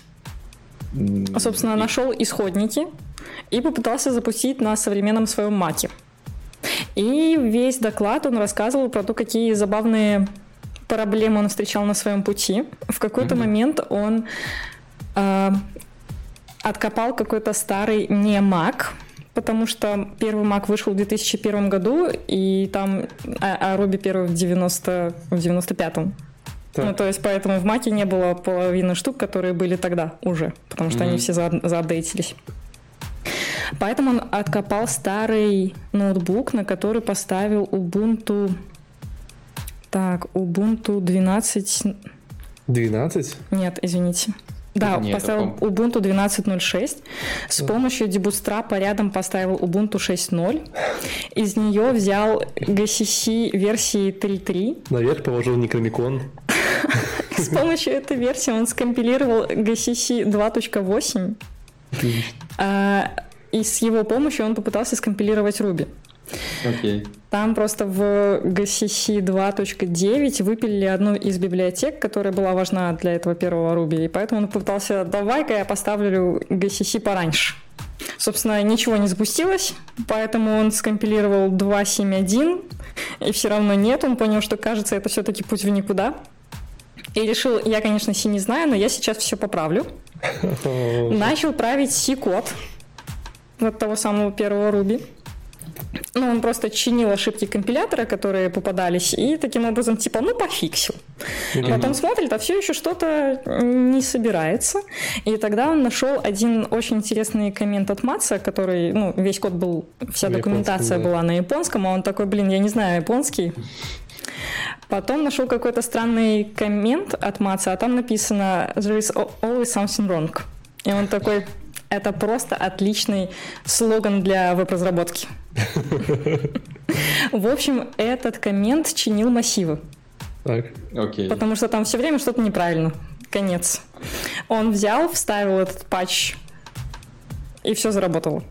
О боже. И в результате он запускал сэмплы. В одном из сэмплов падал Sigfold. в том Ruby не было PUTS, не было HTTP, не было класса Date, Daytime, ERB не было, True False были капслокнутые, и он такой, ну, вот с этого все начиналось, ребята. Поэтому как здорово, что Руби развивается, и Руби жив. Еще я смотрю, наследование его через две точки. Да, да, да, да. В C++, да, так было. Нет, фу, в этом в C-Sharp так, по-моему, было. Э, блин, я, я так понял, первый Ruby, он даже не поддерживался на macOS, то есть он только Linux был. Да. А, то есть ему при... Ну, первый... Я думаю, даже если бы нашел старый Mac, ему бы не помогло. Стой, внимание, в первом Ruby не, в это время не было macOS. Ну, а, он, нет, он не поддерживал Mac, имеется в виду macOS. Не было Mac. Потому что тогда еще не было маков просто. Да, просто не было маков, понимаешь? Ну да. Там были, наверное... Подожди, когда вышел Power, эти всякие штуки? Ну, не важно. Ну что, я люблю такие доклады, я все время Да, он был очень классно. На самом деле, я потом еще поговорила со своим папой, а у меня папа трушный линуксоид, mm. наверное, так правильно сказать. Да. И папа такой, он просто все неправильно делал. Есть? Классика. Короче, папа сказал, сейчас мы с тобой все сделаем. Опа. Да, да, да, это было воскресенье. И нашел э, пакеты для какого-то другого Linux, Slackware он назывался. О, да, 99 -го года. Угу. И вот там было 600 метров исходников, которые качались 2 часа в хорошее угу. воскресенье. А по итогу оказалось, что они не запускаются. Собственно, на этом все попытки закончились. Не, ну это вот классика, типа, да, вы ничего не умеете, сейчас я вам покажу. Да, да, да. И через, типа, сутки, ладно, типа, фигня какая-то, сами разбирайтесь. Two weeks later. ну, зато, видишь, Аня, ты бы смогла подготовить свой доклад, типа, вот, часть вот. вторая. Ну, слушай, это, это очень прикольно. 0.95 это прям, прям огонь. Угу. Ну, Соквари, по-моему, уже мертв. Да? А что это было ну, такое? Linux был такой. Да? Я, я просто, я, видимо, позже. Я попал в Linux, когда еще Ubuntu там 10.10, 10.04 выходило. Ну, я помню, что он э, в 93-м да, вышел. первая дата выхода 93 вот. последняя Но, версия 2016 уже как пару лет я не слышал ничего на него. Ну, мне кажется, что вот если Linux дистрибутив ну, это не означает, что с ним все плохо, просто сейчас уже много других. Не, он даже все еще в разработке есть. Да, ну я просто помню последний апдейт какой-то в шестнадцатом году или когда был. Да. Давненько. То есть это не Ubuntu какая-то, не Fedora, не Debian, то, что все еще Блин, жалко, что нет докера, что такие вот запускать старые-старые штуки, вам не кажется? Что, типа... Я думаю, просто внутри докера докер скажет, типа, учитывая, что он ядро твоей системы будет подъюзывать или что-то такое, он скажет, не, парень. Нам нужен докер для, для старых проектов. Это, знаешь, как должно быть? То есть ты ставишь сначала современный, например, берешь виртуальную машину, ставишь современный Linux, в нем запускаешь внутри чуть постарше виртуальную машину, в ней запускаешь чуть постарше Linux, и так двигаешься вниз. Ну, то есть, типа, до тех пор, пока не доберешься до нужного тебе. То есть, потому что через эмуляцию, ну, знаешь, потому что ты железо, например, или искать старое железо, или пытаться эмулировать старое железо mm-hmm. через виртуальную машину. То есть, двигаться глубже, глубже, глубже, там, через виртуальные машины. В кроличью нору. Ну, ну вот он так пытался с GCC, не получилось. Да, фильм начал именно об этом. Ладно, давай, у нас еще есть три доклада. Леша, твой, твой про какой-то скейлинг. Э, да, я, кстати, э, вот доклад немного рвет ожидания, потому что mm-hmm. я тоже такой думал, ну вот скейлинг, вот настоящий трушный доклад, я узнаю, как скейлиться. Но в реальности все оказалось немножко не такое. А в данном случае в докладе автор рассказывал про такие вещи, например, что надо, во-первых, правильно делать метрики, то есть, э, например, считать average неправильно по вашим метрикам, что если вы говорите, у меня average например, 100 миллисекунд response API, это не значит, что она у вас быстрая. Возможно, у вас там 10 запросов по 50 миллисекунд, и два запроса там занимает слишком много времени, но получается среднее арифметическое по палате получается mm-hmm. 36,6. То есть, типа, все здоровы. А, вот. И он объясняет, что правильно надо строить метрики. Потом он пошел рассказывать вообще про такие вещи, как а, то есть Ruby Web API, и, например, такие вещи, как поджинация, то есть э, он рассказывал вообще проблему, что если у тебя есть большая табличка, и ты пытаешься делать по ней поджинацию, то самый тяжелый и напряженный для тебя запрос будет это count. То есть, чтобы, потому что тебе надо сделать count по всей табличке, чтобы построить количество пейджей для твоей штуки. И он объяснял, что вот мы от этого избавились, мы решили сделать поджинацию только с двумя стрелками, вперед-назад, И для этого перейти, получается, не использовать, ну, то есть тогда тебе каунт считать не надо, у тебя две стрелки, вперед-назад. Mm-hmm. Вот, за счет этого он там показал на графиках, что вот я избавился от каунта, и все стало круче. А, то есть э, мы перестали тормозить. А, дальше он также рассказывал про такие вещи, что а, вот есть такая штука, как find each или in batches э, в Ruby это как раз метод, э, что он делает. То есть, ну, я думаю, все прекрасно знают.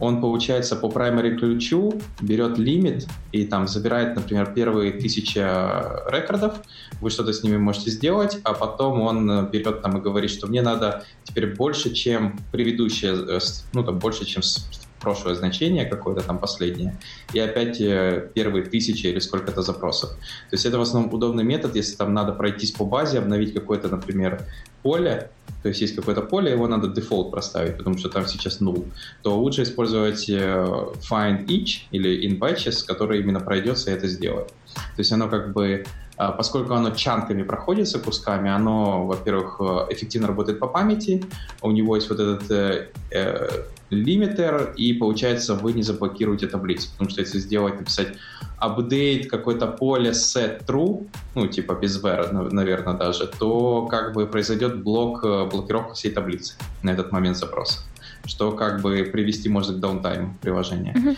Ну и он дальше объяснял, что вот он решил, давайте юзать этот метод, прикольная штука, но у него вместо primary ключа интеджера у него находились юиды.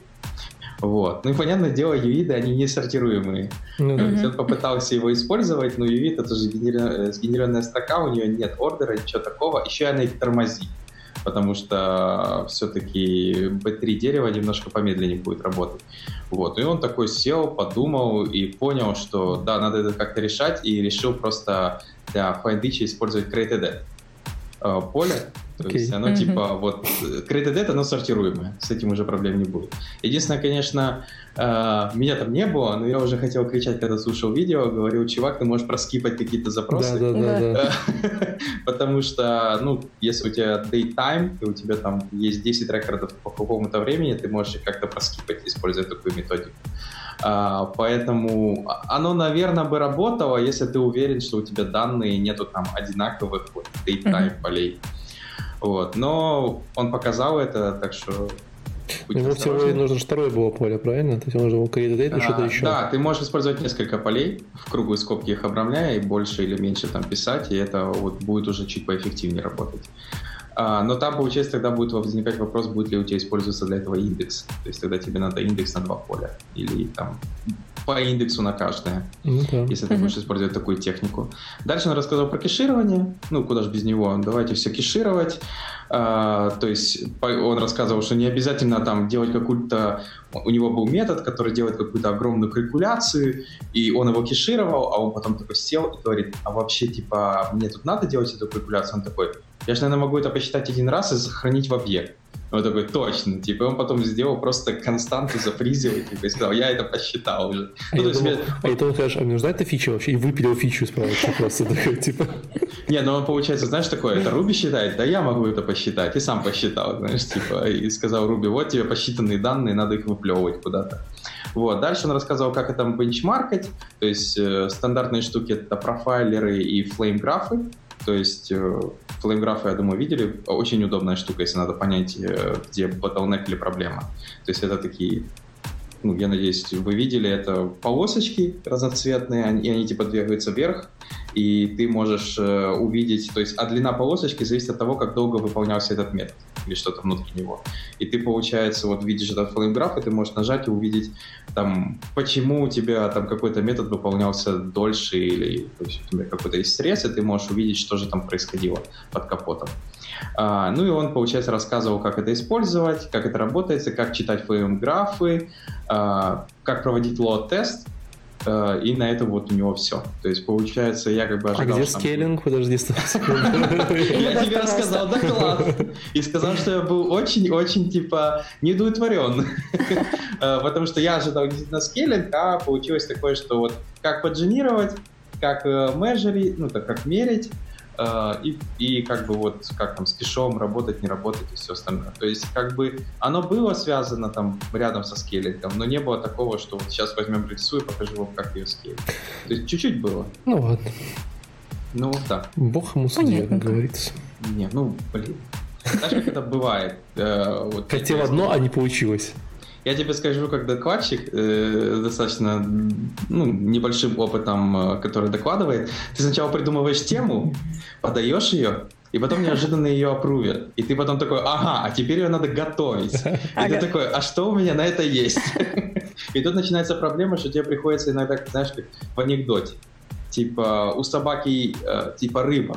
Ты такой, ну, рыба, на ней нет шерсти, но если бы была, там были бы блохи и ты рассказываешь mm-hmm. целые там 30 минут про Поэтому надо придумать там... очень, очень абстрактные темы, о которых можно что угодно рассказывать. Ну, Знаешь, или типа, ты как-то сказ одного это. проекта, и ты такой, и все, все что угодно можно говорить. Ну, я могу Хорошая принять. Ну и Понимаешь, ладно. тебе могу ну, сказать, что? расклад что, типа, ты поподробнее распиши, о чем ты будешь рассказывать. Я не знаю, ребят. Ну, типа того. Ладно, Аня. Следующая презентация. На японском была. Нет, она была вот как раз на тайваньском, который переехал в Австралию, поэтому это был такой японско-тайваньский акцент, на который наложился австралийский акцент. Э, это английский хоть был? Это был английский, но с очень плохим звуком. Это как раз опять с того помещения, где Где микрофон как бы, да. Может, они держали его той стороной, может, они его вниз? Да нет, все в порядке было с микрофоном. Там... Ну ладно. Магия помещения. А, доклад называется «Разработка Dreamcast игр с помощью mRuby». Dreamcast это приставка игровая, да? Да, я не знала. Да, да. Собственно, поэтому я подумала, какая-то интересная штука. Какие-то игрули на Ruby, здорово, надо посмотреть. По итогу оказалось, что это была презентация о том, как чувак делал презентацию.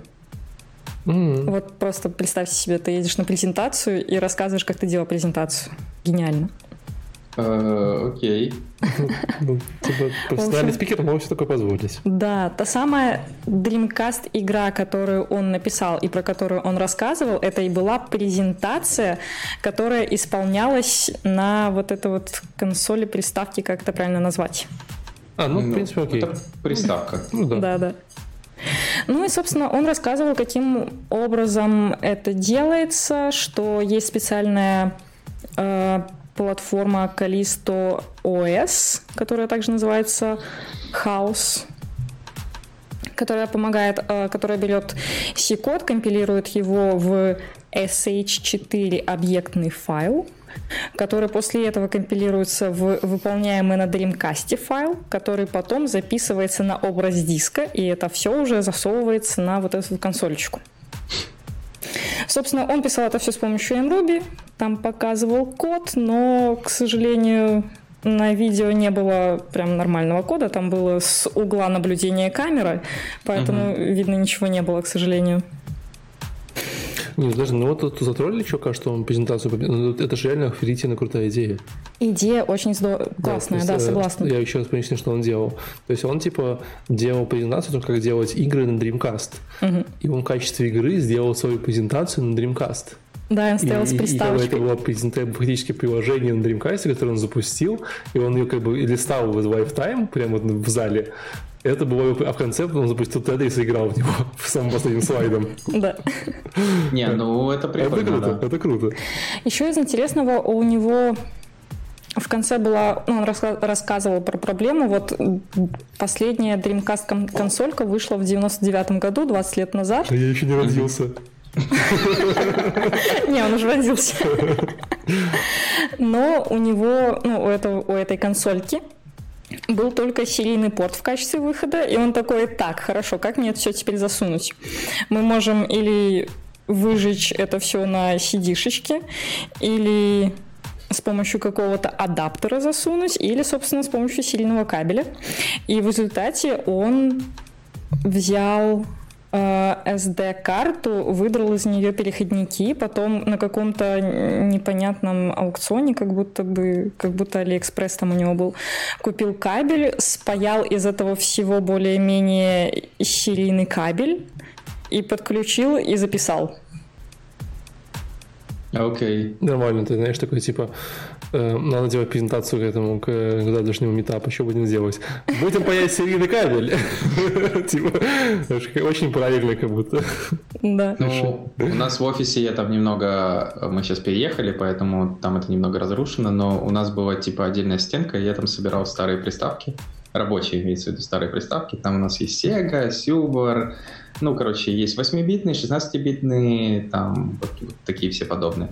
И там как раз тоже была проблема, потому что э, на удивление на сегодняшний день, даже на какую-то старую олдовую приставку купить картридж это там, ну, долларов 5 одна ну, игра. Да, и да. на этом картридже одна игра. Вот. И это немного заморачивалось, и вот тоже я э, там с еще одним человеком мы немного искали, вот знаете, как это, по барахолкам ходили, искали, рылись, Алиэкспресс, все остальное. И мы собирали вот тоже вот находили платы, находили вот эти все штуки, и в конце у нас получались э, типа картридж, но внутри в него вставляется SD-карточка, на SD-карточке рома, то есть потом вставляется этот картридж в эту систему, там своя mm-hmm. типа как операционка, а, ты выбираешь нужный ром из SD-карточки, нажимаешь, он перепрошивает его в картридж, и потом ты играешь на картридже, как будто это, в этом картридже это игра. Потом, если тебе надоело, ты там нужные кнопочки подожди, там сбоку переключателя на картридже нажимаешь, он переходит опять в ОС, ты опять ищешь нужную игру, перепрошиваешь и играешь.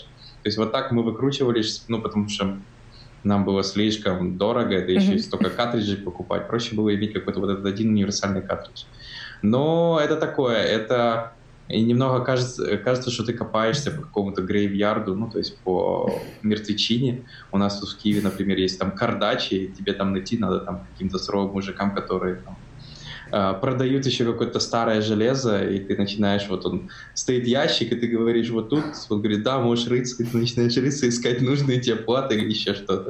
Ты представил Лешу на ночью с фонариком на ком в плаще. Не, ну это не ночью. Ночью, ночью я на кардаче не пойду. Нет, выходит такой, знаешь, типа на местную свалку, короче, находит там секцию 95 год, берет лопату и откапывает старые картриджи. Ну, типа того. Ну, мы искали, кстати, потому что нам надо были корпусы, еще что-то, надо же было как-то Все-таки Знаешь, самое смешное, что этот спикера, который сейчас выступает, я заметил одну очень смешную особенность. У него э, бейджик написано от руки, типа там Юджи Коко, и типа спикер написано. Ага. Как бы, вы часто видели спикеров, которые бейджики написаны от руки? Нет. Э, ну, на некоторых конференциях для экономии просто вот печатают бленк бейджики, и там потом пишут от руки. Именно. Ну, ну, надо поверить ну, остальных, но мне кажется, это смешно, знаешь, типа, ты бы случайно, не, не случайно, может, попал на конференцию, шел мимо с Дэнди, типа, просто вписался. Ну, вообще Со своей приставкой, да? Да, да, у него как раз просто была с собой в сумке приставка, и когда он сказал, ребята, вот Dreamcast это вот это, сейчас я вам покажу, попытался взять та, собственно, на которой была запущена его презентация, она была привинчена, он такой, спокуха, у меня тут в сумке есть нагнулся и достал. Ништяк. Нормально, нормально. Ладно, спасибо э, Юджи и Кок за наше прекрасное детство и не только. Вот. Леш, ты сегодня последний. Но тебе кажется, очень интересная тема. Protective Copyrighted Ruby Code. Да. Uh-huh. Uh, ну да, тут вроде бы как на английском, хотя я уже не помню, о чем эта презентация. Точнее, я помню, о чем презентация, я только не помню, докладчик на, вроде на английском был. Я включил субтитры, там английский язык. Да, Делтон Динг, он рассказывал о том, как обезопасить свой код, то есть когда ты его дистрибьютишь, э, основное использование, вот я, кстати, единственное не понял, он работает в GitHub или нет, потому что он затрагивал про GitHub Enterprise, это же как раз версия GitHub, как GitLab, только в данном случае GitHub ее предлагает за такую нормальную цену, Э, то есть можно себе создать свой аналог GitHub у себя там где-то, э, но это стоит там бешеных денег. Я помню еще до GitLab мы как-то заходили, смотрели, и мы такие, о боже, там что-то. Слушай, ну 20... ты же понимаешь, да, то в сфере последних событий GitLab GitHub Enterprise становится очень актуальной э, штучкой. Э, ну, они же отказались уже телеметрию добавлять. Ну, все, они сначала прислали все, письмо, что все, будут, все. а потом в догоночку письмо через недельку. Мы тут по... услышали голос комьюнити и поняли, что пока делать не будем. Ты же понимаешь, что все уже, как бы, все. Ну, уже, ну, уже, уже как бы интернет-то все помнит. Ну, понятное дело. Ну, хотя они не меняли свой плейбук, там же другая проблема. Сейчас мы отвлеклись, конечно, от доклада. Они же да. плейбук дописали э, в GitLab, что э, мы будем работать с людьми вне зависимости от того, точнее, с клиентами, вне зависимости от того, что, возможно, их э, ценности не совпадают с нашими. Ну, это, есть... это, это другая тема. Это как бы еще можно поспорить, и то, что вот они сделали потом, вот это вот совсем спорить нельзя. Ну, не суть. Возможно, им просто они ищут варианты, как зарабатывать деньги, потому что, к сожалению, open source не создавался для зарабатывания денег. Ты же видишь, очень мало компаний могут найти модель, как заработать деньги, что Canonical с Ubuntu, что ну, вот успешно это Red Hat, например. Вот Red Hat они научились, молодцы, их даже купили. Вот. А остальные, ты же видишь, у них там в основном какие-то партнершипы, еще что-то. Ну, open source просто для этого не создан, чтобы грести бабло. Ладно, вернемся ну, к докладу. Угу. А, значит, он рассказывал, что зачем вообще это нужно. Допустим, у вас есть какое-то приложение, и вы хотите его дистрибьютить. Имеется в виду не веб, возможно, это даже веб-приложение, но вам надо его именно отдавать на третью сторону. Оно там где-то запускается, и вы, понятное дело, не хотите, чтобы потом ваш код по всему интернету э, находился.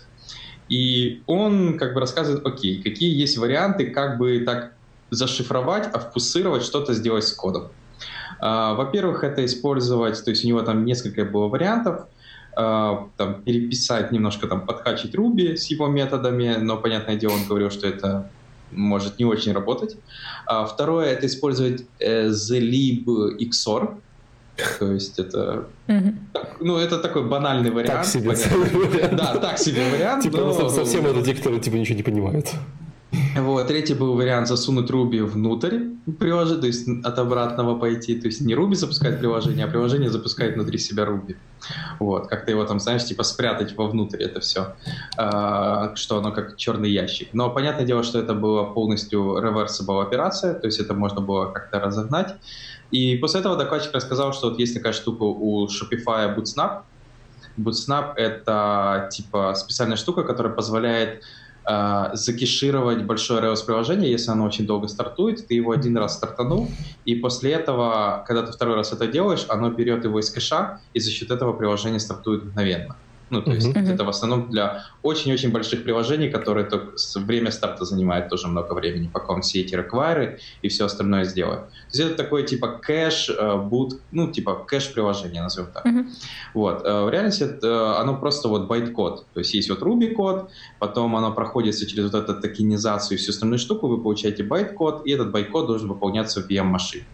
И получается, он рассказывает о том, что что если взять и сразу выдать байт-код? То есть вместо того, чтобы выдавать рубишный код, мы просто прогоним его и выдадим байт-код, который сразу вплюнем в машину. В таком случае байт-код, он уже как бы точно не читабельный. С ним ничего особо это. И, понятное дело, вот он рассказывает, как это можно сделать. То есть в Ruby там есть даже вот в последних версиях какие-то экспериментальные штуки с VM, э, работой добавляются.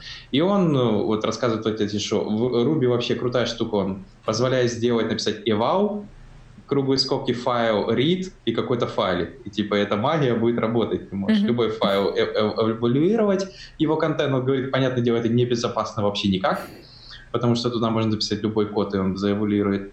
Но он рассказывал, что отдавая байткод, ты, получается, ты его прям вгружаешь в VM-машину, то есть специальными методами. Он для этого использовал штуку, эм, я уже, она как-то там называлась, ри, я уже не помню, там какая-то э, гемчик, э, я уже не... Как называется? Риен, Риен, вот, он okay. называется Ри, Риен, то есть он как раз для вот этого э, рассказывал, как им пользоваться, то есть он используется внутри bootsnap а, и он как раз вот этот gem подключил, чтобы создавать снапш... назовем так это, типа снапшот, вот это байткод снапшоты, и потом их запускать.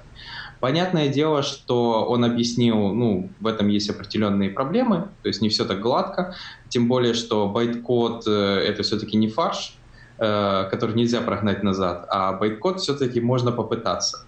И то есть даже у Java, то есть у Java тоже есть свой байткод и VM-машина, есть уже утилиты, которые позволяют типа взять байткод и прогнать его назад и как-то вот получить э, наборы файлов и всего остального. Ну, будет так себе реально. Ну, ну, это есть, понимаешь, в чем ну, проблема? Ну, То есть да. это не стопроцентная гарантия, что нельзя получить обратно все-таки какой-то код. И, ну, в Ruby, конечно, не Java, его магии побольше, можно немножко метапрограммирования добавить, и, наверное, такое будет. Вот, но просто, любом... нет, а мне кажется, знаешь, что можно просто типа все как-то, знаешь, случайно добавлять разные валы в разные куски, кода, такие бесполезные куски вала. Отлично. Просто. Вот. Бесполезные куски вау. Просто я представляю, GitHub Enterprise, там так и сделано. В принципе, так и типа, работает, да. Вот. Помнишь, и... извини, перебейте, помнишь, раньше был Gem Enterprise такой, библиотека Enterprise, не помнишь? Или, по-моему, Паттсон написал, где к каждому запросу добавляла, типа, случайное количество э, секунд, типа, от 1 до 5, типа, э, ну, рандомное количество секунд, когда тебе приходил менеджер, ты говорил, можем сделать быстрее? Ты, короче, менял, типа, там не одного до пяти, а одного до четырех. Он такой, о, 25% ускорения. Э, Это напоминает гем Volkswagen. Полезно. Ну, да, типа ну если ты помнишь, который добавляли в, добавляешь в Volkswagen гем, и у тебя все тесты всегда зеленые. Да, да, Что бы ты написал? Ну это же и этот же степ над это компания Volkswagen, когда она в тестовом режиме у своих машин и выхлопы типа чтобы проходили это, а в реальности они они проходили там какую-то вот эту проверку. Да. И, получается, потом это обнаружили. И, кстати, по-моему, там судили даже программиста за это. Там была какая который... история, очень странная история причем. Вот. Ну, в любом случае, вот есть такой гем, то есть если хочется, чтобы тесты всегда были зеленые, добавляешь, он все ассерты сразу true, и все отлично начинается. Типа, все зеленое. Э, пообещали в течение теста перед релизом, короче, не успели. Ну да, ну, поэтому мы временно решили проблему Volkswagen. Вот. И получается, э, он как раз рассказывает, что можно все-таки прокрутить этот фарш назад, посмотреть, что же там находится. То есть это не стопроцентная гарантия, что твой код никак вот не раздебажит и увидеть, что же там все-таки находится. Но он говорит, это все равно там удобней, потому что это также не сильно ну, влияет на производительность, потому что ты наоборот вроде бы как помогаешь ты убираешь у Ruby вот этот процесс э, парсинга кода и всего остального, а наоборот ему говоришь, вот байкод, просто загрузи его в VM-машину и начинай выполнять но понятно, ну там есть какие там он рассказывал при проблемы с этим require, автолодом, то есть как бы от этого уже тяжелее с этим бороться и работать. Эм, ну что можно сказать? Штука интересная, хотя вот дистрибьюцией э, рубишного кода мы когда-то думали заниматься, но вот мы как раз застряли над, над тем вариантом, типа, а что нам делать, как его офусировать, Проблема просто в том, что вот как э, в этих скриптовых языках, что там тяжело, вот как в JavaScript. Кто-то говорит, давайте минификацию запустим, и все, у нас безопасный код, его никто не прочитает.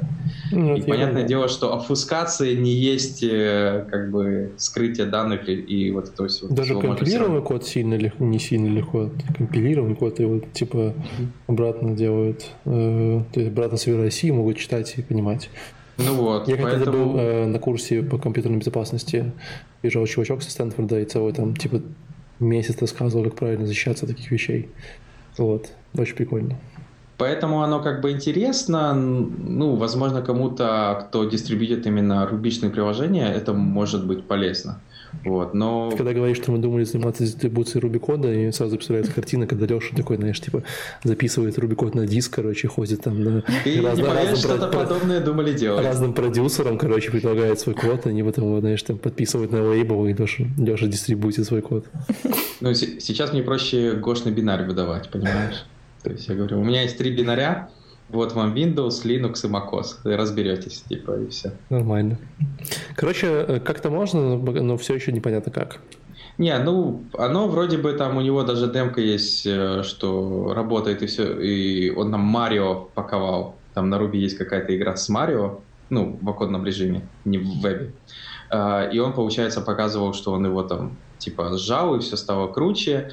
Но, опять же, то есть э, там он рассказывает достаточно много этих проблем, с которыми придется бороться, и насколько это выгодно, невыгодно. Я думаю, проще э, с такими подписать NDA, по которой будет их карать э, во все, если они куда-то этот код сольют. Вот и все. Ну, хотя это, наверное, не спасет, если там просто инфраструктура была дырявая, и его, например, украли. Тогда немножко, наверное, проблемно. Ну да. Слушайте, ну на этом все. Мы сегодня прям молодцы и посмотрели большое количество докладов. Э, в целом конференция была наполовину интересная, наполовину, наполовину на непонятном языке. По-моему, ощущения такие. Да. Вот, но э, мне кажется, что если у вас будет шанс посетить э, конференцию в Тайване, то вы явно не обломаетесь. Да? Ну да, возможно. Ну, я думаю, некоторые тоже, у нас же есть тоже локальные конференции рубишные, где люди... Но там не так тепло, нет моречка. Да. А, Ну, имеется в виду, что там люди любят тоже на русском языке или каком-то А, ну это делать понятно. доклад. Ну, это пора, бывает такое, да. Все, будем завершать. Да. Э, Слушай, спасибо большое вам, Аня, тебе, Леш, где-то там у нас, вот там, это Ты- вижу. Мне нравится, ты как раз хорошо посмотрел по моим квадратикам. Квадратиком, да что? Ну, у меня тут как раз квад, э, типа А. тайлы, и ты как раз отлично посмотрел вниз и в сторону, там, где я Ну, нахожусь. Да, ну пора. Видишь, надо- я на стриме показываю на тебя пальчиком. Мгм. Спасибо, что пришли, э, спасибо, что помогли. Без вас бы вообще никто не справился. Эти э, ребята из нашей команды, они, конечно, когда слышат про Руби, они такие, что, где, что это такое? Это имя, это имя девочки из Инстаграма. Э, Если вы знаете, о чем я. Вот. э, Для тех, кто нас слушает, подписывайтесь, ставьте лайк. Подписывайтесь на подкаст Леши. Как, как тебя найти, Леша? Как твой подкаст найти? Э, rvpod.com. Да, rwpod.com, э, новости по Ruby и вебу еженедельно, уже на протяжении многих лет. Если не тошнит, знаешь, как говорится, если вы не такие чуваки, которым тошнит Ruby и веб, Ну, как, come on, кого, как, это же самый лучший язык в мире программирования, мы же это все знаем, правда? Потому что лучший друг программиста. Да. Вот, на этом всем, всем пока, спасибо большое и до встречи на следующей неделе. пока-пока. Спасибо, пока.